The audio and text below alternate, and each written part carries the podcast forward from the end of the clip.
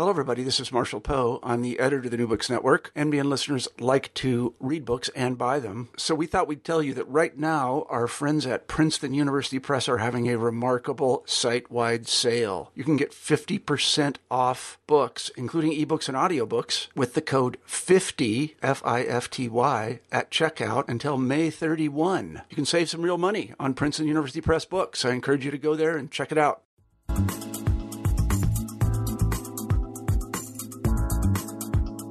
Welcome to New Books in Pop Culture. This is Gail Fashingbauer Cooper. I am the author of two pop culture books, The Totally Sweet 90s and Whatever Happened to Pudding Pops, The Lost Toys, Taste, and Trends of the 70s and 80s. And today I'm talking with Christopher Pizzino. He is the author of Arresting Development: Comics at the Boundaries of Literature. Welcome, Chris. Thank you so much for having me, Gail. Thanks for joining me.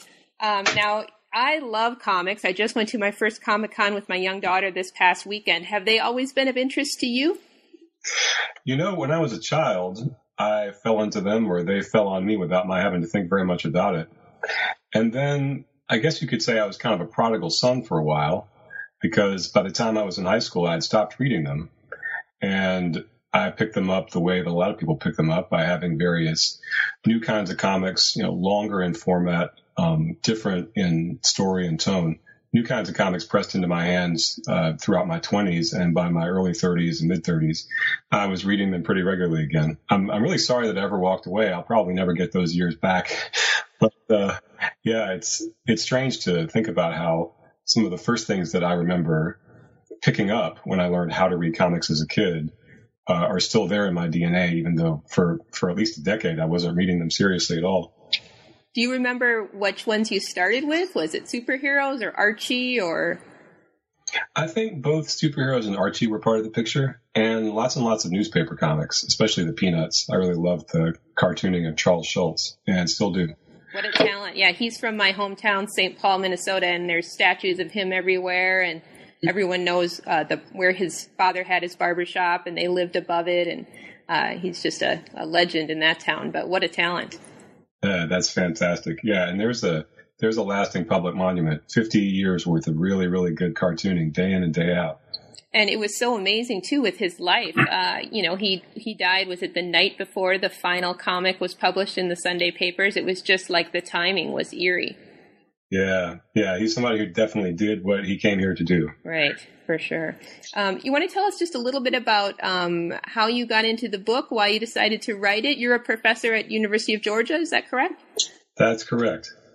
When I started reading comics again in a more serious way from my mid-30s onward, I kept on realizing that when I would tell people what I was doing, that I was beginning to study comics, I was beginning to teach courses on comics, I began to realize that whether or not they realized I was doing it, I was often having to tell, I guess you could say, white lies about comics. Many people would be surprised that somebody with a PhD was taking comics seriously. It's actually not that uncommon anymore, but for a lot of people, it's still there.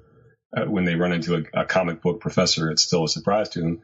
But I found myself kind of relying on a very typical story that you'll see a lot in newspapers and magazines whenever the issue of comics comes up. And if you wanted to put that story in shorthand, I guess you could say it's the comics have grown up now story, or the comics aren't just for kids anymore story. And it's at least partly a true story. That is to say, there are more comics for grown-ups than there used to be. But that story implies that once upon a time, comics were naturally kid stuff. And then through some process of becoming more mature or what have you, they naturally grew up.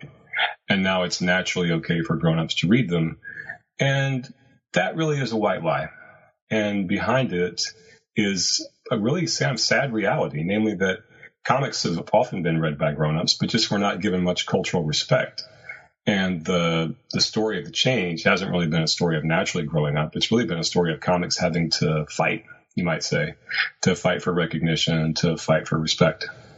So I guess I wrote the book because I didn't want to lie anymore, even the sort of convenient lies that say that comics grew up when, in fact, comics are still kind of fighting for respect even today.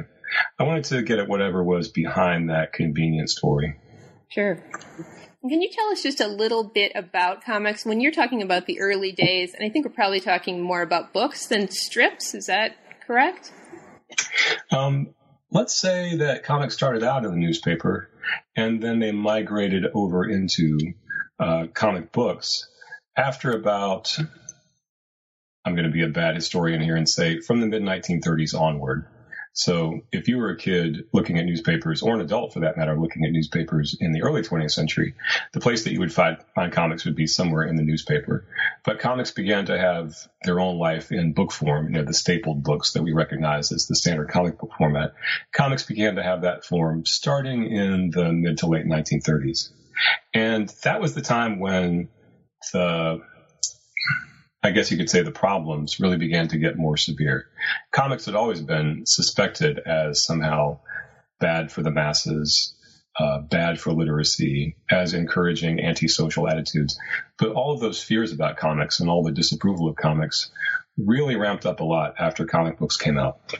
It was as if there was something about comics being freestanding, you know, outside the newspaper, off on their own, that increased the disapproval of cultural critics and others who just felt that comics were somehow, I'm going to be a little bit caricaturish about it and say that comics were the enemy of civilization.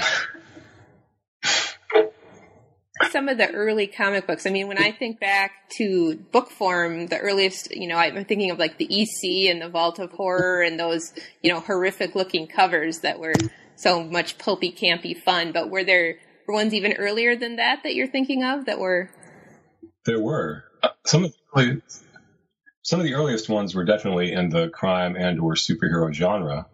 But by the mid-1940s, there was an awful lot of diversity in comics production and an awful lot of fads, too, as publishers chased whatever they felt was the next big thing that was going to sell to young readers and to adult readers as well. So there were waves of crime comics. There were waves of horror comics, romance comics, funny animal comics.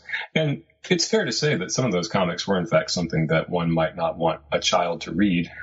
It's also fair to say that some of those comics were, in fact, offensive. Certainly they were offensive by contemporary standards, but they were offensive to many people, even at the time, in their excessive violence, their sexism, their racism.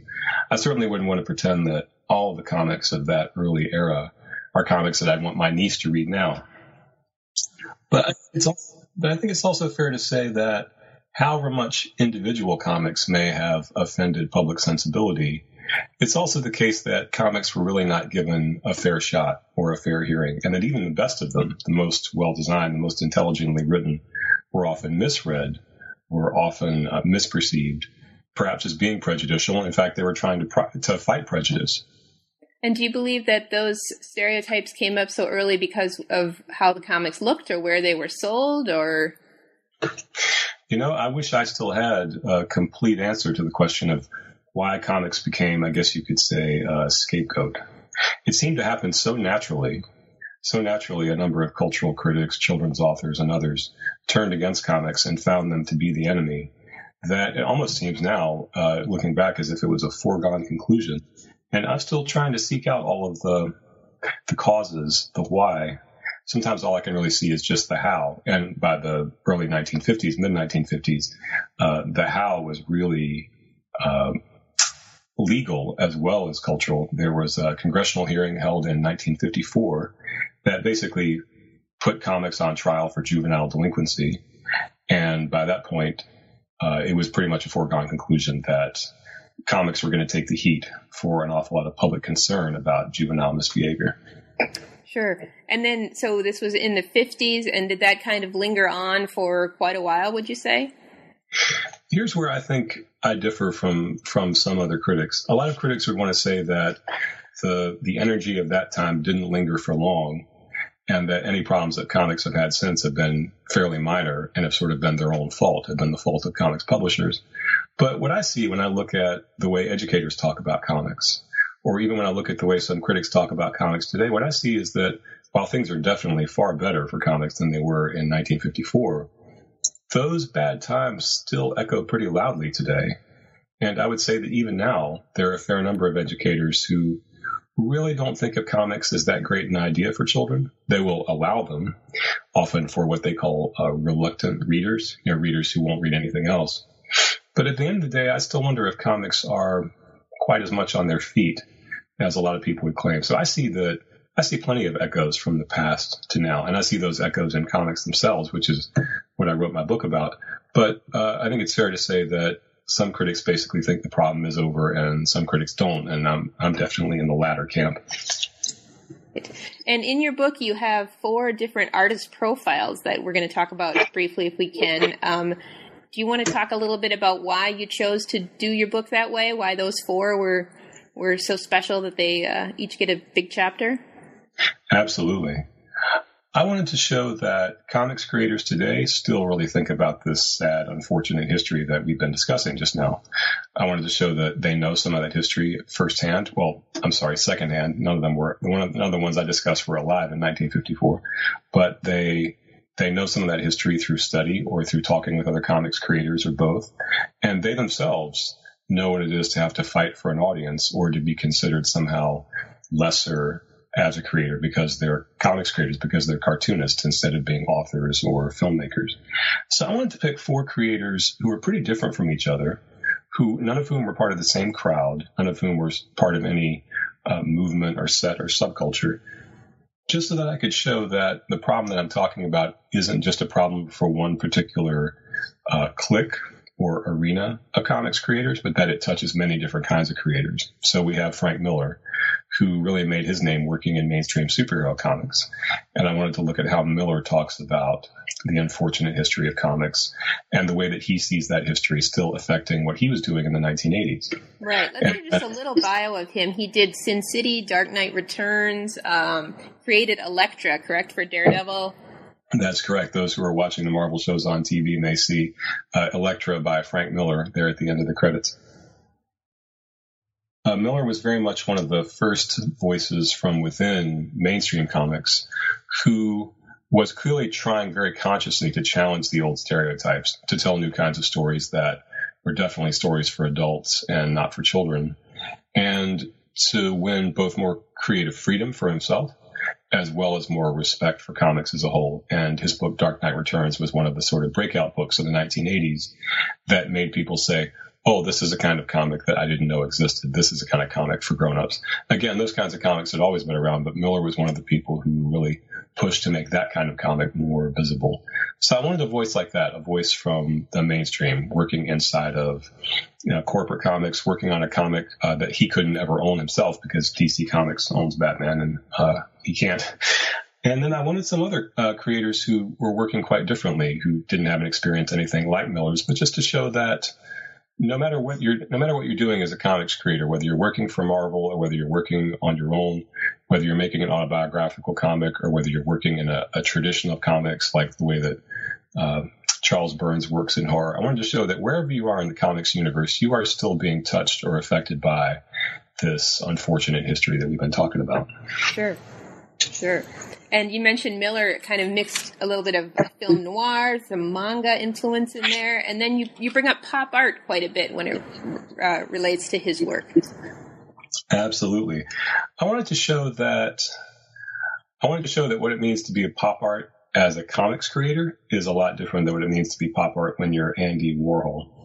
I'm not sure if that move in the book worked as well as I wanted it to work, but I wanted to try to show that if you're a museum artist, it's one thing to make fun of your work or to turn it in the direction that Andy Warhol turned his work, to make it pop, to bring it into contact with commercial culture, with Campbell's soup and so forth. But that works very differently if you're a comics creator because everybody already thinks you're pop if you're a comics creator. Everybody already thinks that your work is disposable. So I wanted to have pop art in the conversation to show that being an Andy Warhol and being a Frank Miller are two very different things. And then you also talk about one of my favorites, which is Alison Bechdel. She, of course, did Dykes to Watch Out For, and then a lot of people know her more from Fun Home, about her own growing up with a closeted dad and who ran a funeral home. A musical. Yeah, a very successful musical. I was delighted to see that happened. It was something I would never have predicted, but I think it works quite well as a musical. That to me was the chapter that was the most fun to write because when I was working on the book, a number of people would ask me what creators I was talking about. And when I said Frank Miller, they would say, oh, yes, well, Frank Miller is definitely one of those people who has, an angry attitude about the status of comics, and he remembers the bad old days of the 50s.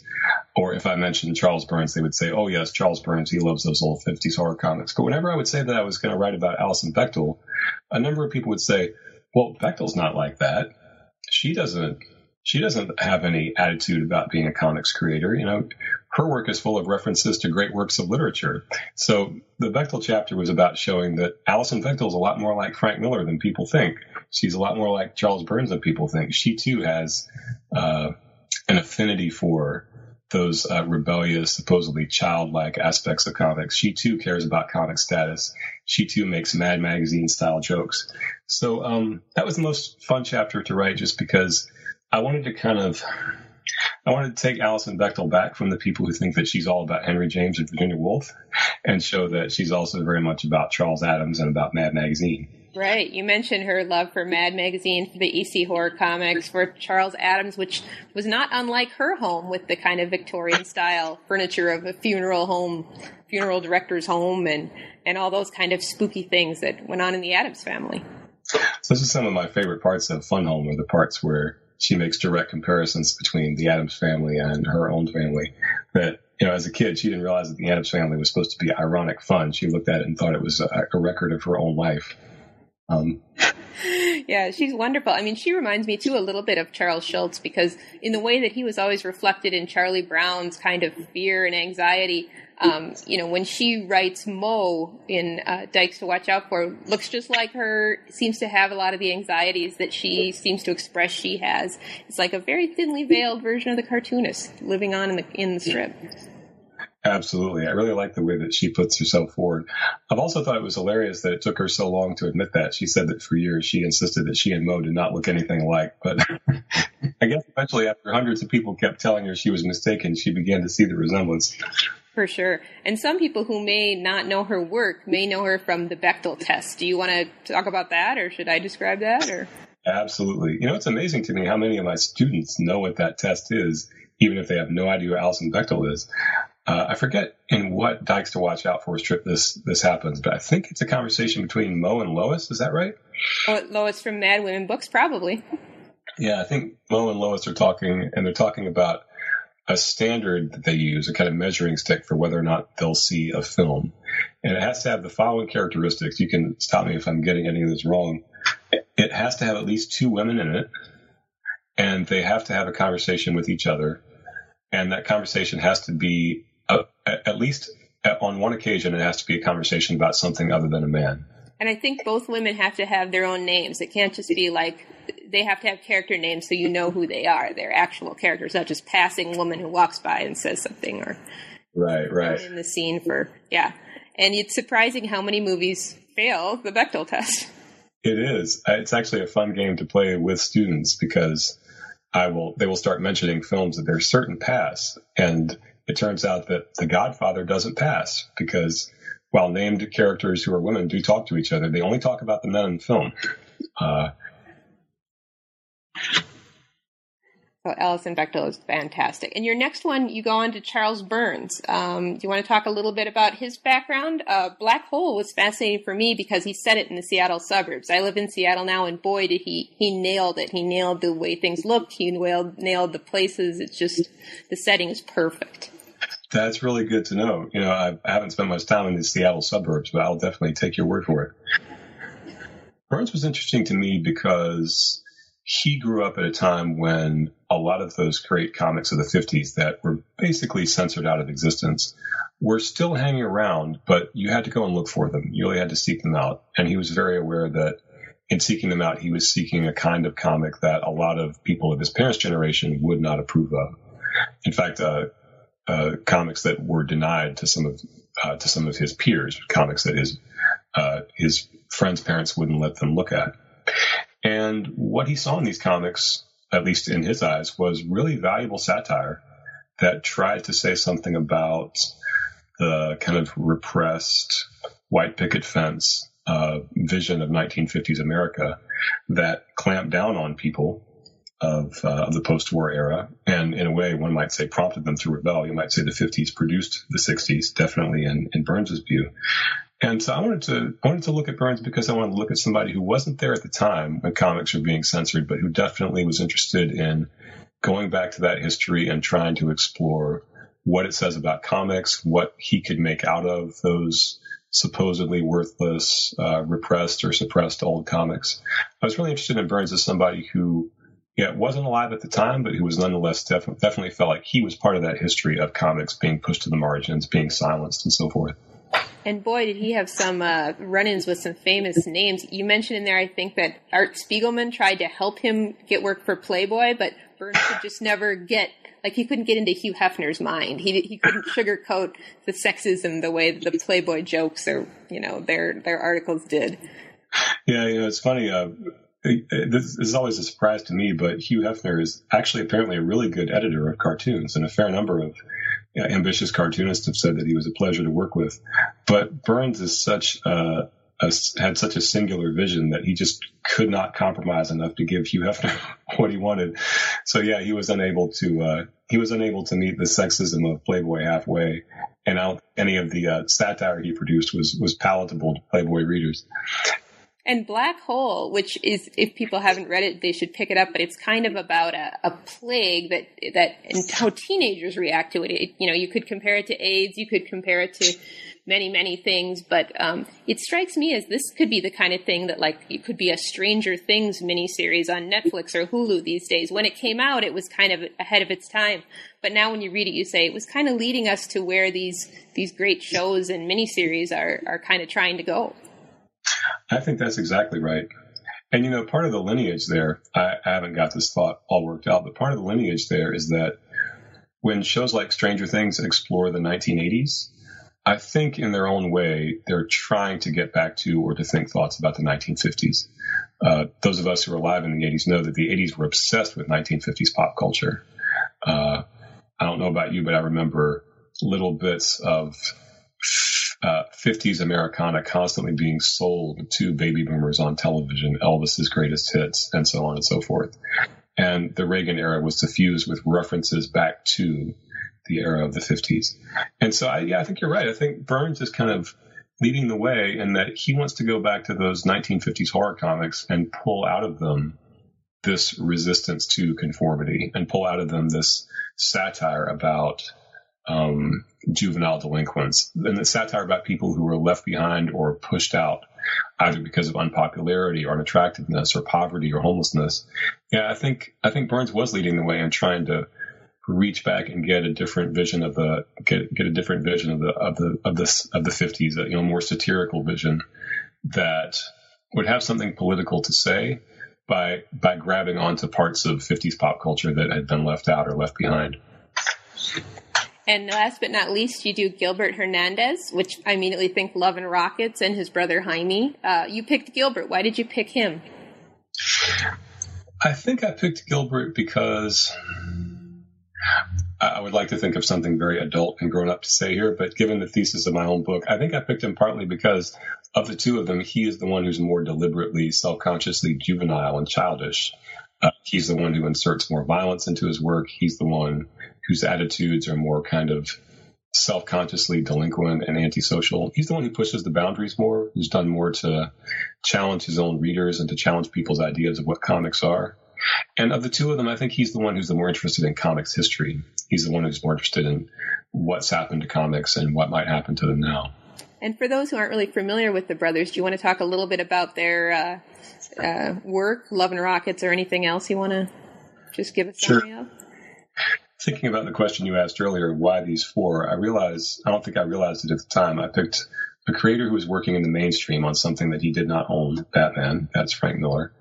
I picked somebody who was definitely working in a particular tradition from the past, and that's Charles Burns working in horror comics.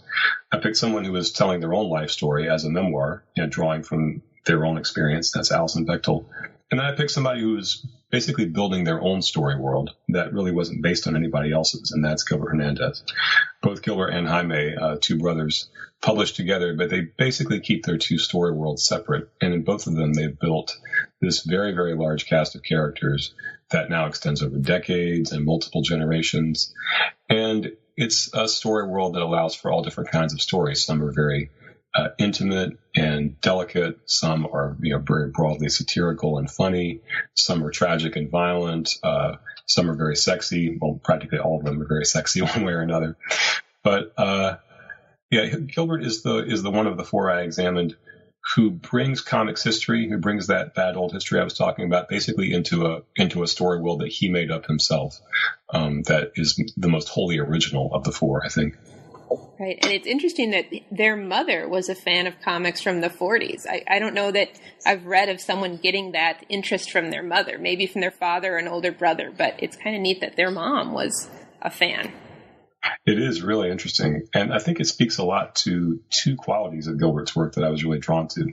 One is just how much he cares about making sure that his female characters are three-dimensional people who don't follow a stereotype, who don't do what's expected, who have really vivid, interesting lives that are specific and memorable. And then the other quality of his is that, like all the creators I'm looking at, he just cares a lot about what's happened to comics, about sort of the misfortunes that comics have been through. And I don't think it's an accident that one of his protagonists, Luba, learns to read as a kid by reading comics. I mean, they're terrible comics. They're these awful racist caricature comics, but still that's how she learns to read. And I find it interesting that he's been so interested in making a world full of memorable women, and that world is a world where they read and engage with comics on a pretty regular basis. And to drag an artist like Frida Kahlo into kids' minds where they might have never seen her work, seen her picture, heard that name before, it's quite an achievement there. Yeah, absolutely.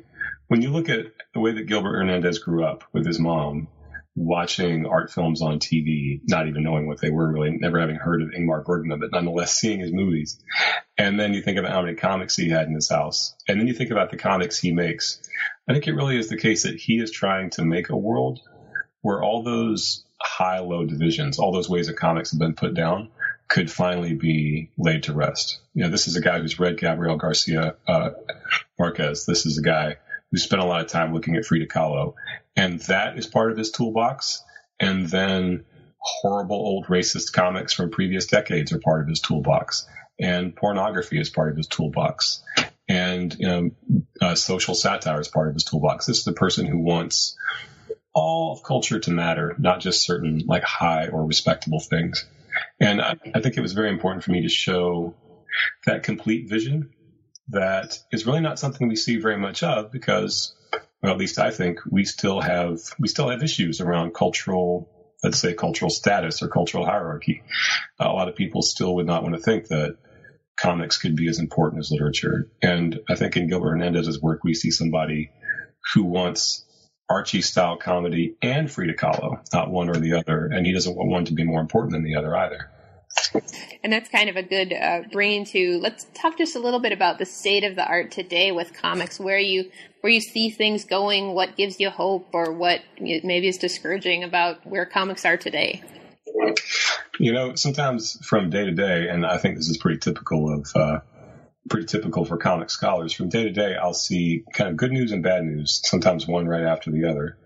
I'll encounter a fantastic young comics creator who is making their own story world and developing their own style and gaining an audience. And they really seem free of that bad old history, In some cases, it's not even clear if they're aware of it. They may be part of a new generation that really has put some of that old energy to rest, the energy that so obsesses Miller and Bechdel and Burns and Hernandez. And then I'll turn right around and read yet another newspaper editorial that insists that comic books are kid stuff and that all these Marvel superhero movies are rotting people's brains and so on and so forth. So I think we're in a moment when some people have gotten the message that all culture counts and that you can't tell whether something is going to be good or not based on whether or not it has a superhero in it or whether or not it has pictures in it. And then there are still lots of those older voices that want to insist that some culture counts and some culture doesn't. What do you hope that people take away from your book? I hope that people see that comics have really drawn a lot of strength from all the bad times that they've been through. That when we look at the way Frank Miller in the 80s is still talking about the censorship of comics from the 50s, and we look at the way that Alison Bechdel, who is so sensitive and so intimate in her drawing style, that she's learned things from Mad Magazine, or the way that Burns learns things from horror comics and so on. I hope that people can see that the history of comics is important and that it really has informed some of the best work of the generation that is kind of in its prime now, the generation that Miller and Bechdel, Burns and Hernandez are all part of. I hope that history doesn't get lost or forgotten. Comics creators certainly have not forgotten it for the most part. And I hope that people can see how much Alison Bechdel actually gets more interesting to read when you know something about Mad Magazine. For sure. And are you working on anything else, or would you like to share what your latest project is? Do you have another book planned, or? I'm currently just beginning another book that's going to be called The Body of the Comics Reader, or at least that's the working title for now.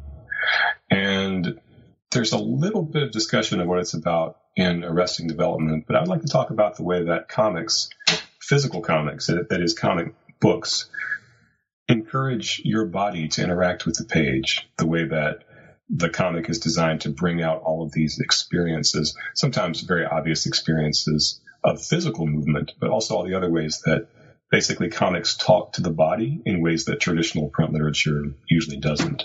Well, thank you so much, Christopher Pizzino, for your time. The book is called Arresting Development: Comics at the Boundaries of Literature, and you should pick it up and check it out. Thanks so much for talking to me today. Thank you, Gail. Bye-bye. Bye.